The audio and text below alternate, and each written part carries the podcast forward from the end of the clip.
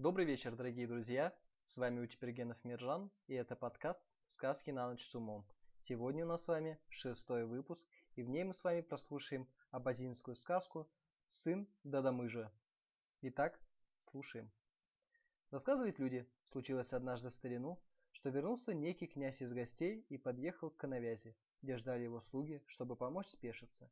И вдруг, на тебе, откуда ни возьмись, взлетел перед самым носом князя на верхушке коновязи петух и пропел «Кукареку!». Слуги кругом суетятся, хлопочет. Один уздечку схватил, другой стремя поддерживает, третий княжескую ногу из стремени вынимает, а князь медлит с коня слезать. Что бы это значило? Как смел этот петух мне прям в лицо кукарекать? Думает князь. Выхватил он из-за пояса пистолет и убил дерзкого петуха. Петух свалился на землю, крыльями захлопал и затих. Спрыгнул тогда князь с коня, сам искры из глаз мечет, ногами топает. Скакуна моего к этой коновязи не привязывайте, коновязь и петуха сожгите, и пепел за аулом на берегу речки развейте по ветру. А потом всю землю вокруг коновязи на глубину двух локтей выкопайте и со двора вывезите. А потом арбу до чиста вымойте и нанесите глины. А потом глины высыпьте в яму, поставьте новую коновязь и все кругом утрамбуйте катком. А как все сделаете, вокруг положите синие камни, чтобы духу этого поганого петуха здесь не было. Отдал князь такие дурацкие приказания, повернулся и вошел в дом. Слуги с ног сбились, кинулись выполнять. Князь обедал, князь почевал, а они трудились. Все сделали, даже двор подмели. Вот вышел князь после сна на крыльцо, глянул по сторонам и молча обратно ушел. Стали слуги между собой перешептываться, недовольно высказывать. Накажи его, Аллах, он с жиру бесится, а у нас спины трещат, шепнул один. Петух, бедняга, в чем виноват? шепнул другой. За свою хукарику жизни лишился. Это еще не все, тихо сказал третий. Видели, как каким зверем князь смотрит? Того и гляди, быть беде. Ну, что на княжеском дворе случается, о том люди сразу узнают. Пошел слух про княжескую глупость по улицам и переулкам, по мельницам да просорушкам. Всюду, где люди соберутся, только о петухе и говорят, да над князем посмеиваются. Через дня три, а может и больше, велел князь оседлать коня и поехал погулять на берег речки, поглядеть на те места, где петушины прах развеяли. Едет и вдруг слышит, запел кто-то на берегу. И далеко эта песня над водой разносится. С князем шутки не вздумай играть, князь без промаха бьет петухов. Кукареку, трепещи, петушиные орать, не собрать вам своих потрохов. Кукареку! Князь на стременах пристал, хлестнул коня, огляделся по сторонам. Нет никого. Все камни на берегу речки князь обшарил, а певца таки и не нашел. Уже стемнело, когда вернулся князь в аул. Выбежали навстречу слуги, помогли спешиться, а у князя пламя пышет из глаз. Не только ближних, дальних обжигает. Как глянула княгиня в лицо мужу, сразу спросила. Что с тобой? Кто тебя разневал? Князь и рассказал ей без утайки, какую песню на речке слышал. Вот-вот, рассердилась княгиня. Сколько раз я тебе говорила? Ты слишком разбаловал наших слуг. Из чужого аула петь никто не придет. Это свой пел. Когда же я их баловал? Оправдывался князь. Да они одного взгляда моего боятся. Надо искать. Никуда этот горлопан от нас не денется. И без того у князя сердце жгло, а княгиня еще масло подливала, да всю ночь огонь раздувала.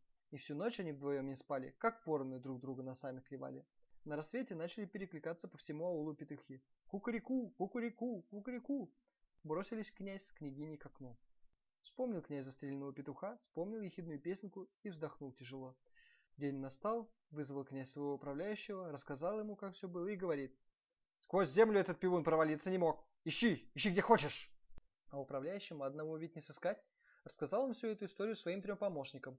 Эти трое троим приятелям рассказали, что из уст одних вышло, сто ушей попало. Трижды обошла весь аул песня про петуха, и весь аул над князем хохотал. Вызвал князь управляющего, и давай из него воду выжимать. «Болтун бессовестный!» – орал князь. «Ты еще пуще меня опозорил!» «Что пользы кричать?» – мешалась княгиня. «То, что сказано между двумя, уже не тайна. Думай лучше, как делу помочь». «Вот как!» – воскликнул князь. «Соберем сход и объявим. Пусть выдадут этого певца. Кто его назовет, я того озолочу. Они выдадут, и я с ними расправлюсь. Дай три дня сроку!» – приказал князь управителю. Три дня прошло, но певца не нашли. Рассверепел князь. Над аулом словно гром гремит. Кого словом бранным хлестнет, кого плетью огреет, на кого конем наедет.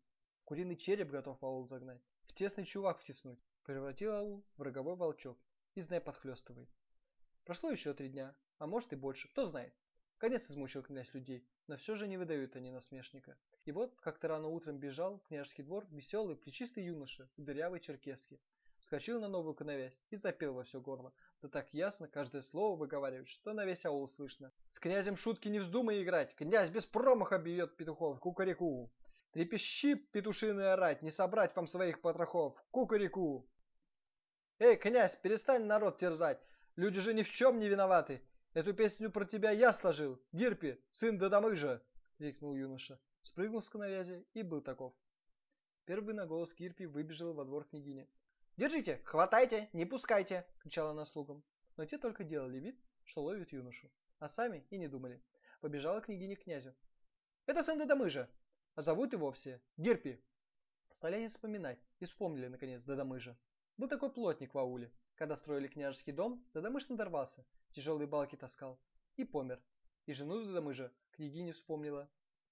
Она ее однажды больную послала на чердак, где висело сушеное мясо, а у той от слабости закружилась голова. Упала женщина с чердака и убилась насмерть. А вот что после Дадамыжа сирота сын остался, об этом князь и княгиня слыхом не слыхивали. А Гирпи, оказывается, рос себе, подрастал круглым сиротой. Ни кола, ни двора у него. Где ночь состанет, там и дом. Люди его жалели. Кто кусок лепешки даст, кто кукурузными галушками накормит, а кто просто приласкает. Так и вырос удалец удальцом. Когда же вырос, приютила его в своей сакле бедная старушка-вдова. От нее Гирпи узнал, как погибли его отец с матерью, и дал клятву поквитаться с князем. «Так!» — сказал князь, услышав от княгини новость. «Теперь злодей у нас в руках!» Позвал к себе управляющего и отдал приказ найти Гирпи. На все чердаки поднимался управляющий. Во все подвалы спускался, ходил по аулу, будто сетью покрытый, весь паутине. Только Гирпи нигде не было. Князь тем временем тоже даром не сидел. Каждый день велел седлать скакуна, Гирпи за аулом искал. Вот едет как-то князь берегом реки и опять слышит знакомый голос. «С князем шутки не вздумай играть! Князь без промаха бьет петухов в кукареку! Трепещи, петушиный орать, не собрать вам своих потрохов в кукареку!» Это пел Гирпи. И стоял он открыто на высоком камне у входа в пещеру. Князь выхватил пистолет, пришпорил коня и поскакал к нему. А Гирпи набросил на голову свою дырявую черкеску, замахал руками, да так гикнул. «Го-го-го!» Княжеская лошадь испугалась, закусила у дела и понесла. Сбросила она князя под обрыв у речки и ускакала в аул. Увидел Гирпи, что князь без памяти пистолет с него снял и пояс с кинжалом снял. Все на себя надел. Теперь Гирпи с оружием. А лошадь вся в мыле прискакала на княжеский двор без седока. Княгиня подняла тревогу, Кинулись князя искать. Нашли, привезли в аул и стали отовсюду лекарей созывать. Один лекарь сказал, что у князя печенка оторвалась, другой, что сердце с места сдвинулось. Облепили князя пластырями и разъехались по домам. На утро князь пришел в себя и велел позвать управляющего. «Сын Дадамыжа!» — сказал князь. «Живет в пещере у реки. Я его сам видел. Схвати его и приведи ко мне. Да положи мне под подушку мой пистолет». «А где он, твой пистолет?» — спросила княгиня.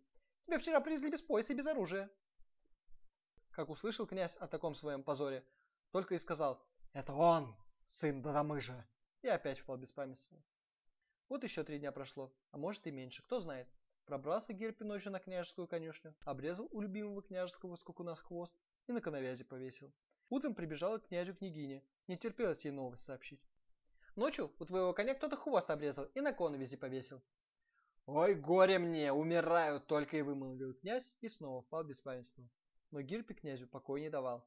Тут же ночью поджег княжеский дом, согнал управляющую людей пожар тушить. А они как тушили? А так, если ветер тихо дул, они огонь раздували, ветру помогали. Сгорело дотла все княжеское богатство, самого князя с княгиней еле успели спасти. Тут не выдержало у князя сердце, разорвалось. А что дальше было? А дальше вот что. Управляющий старый волк убежал куда-то. Княгиня, словно рыба на песке, без ничего осталась, а Гирпи разделил тубуны князя и отары, его овец, между всеми крестьянами аула. «Берите, добрые люди», — сказал Герпи, — «это ваш труд. Вот он к вам и возвращается». Так рассказывают старики о молодце Гирпи, сыне Дадамыжа. Конец.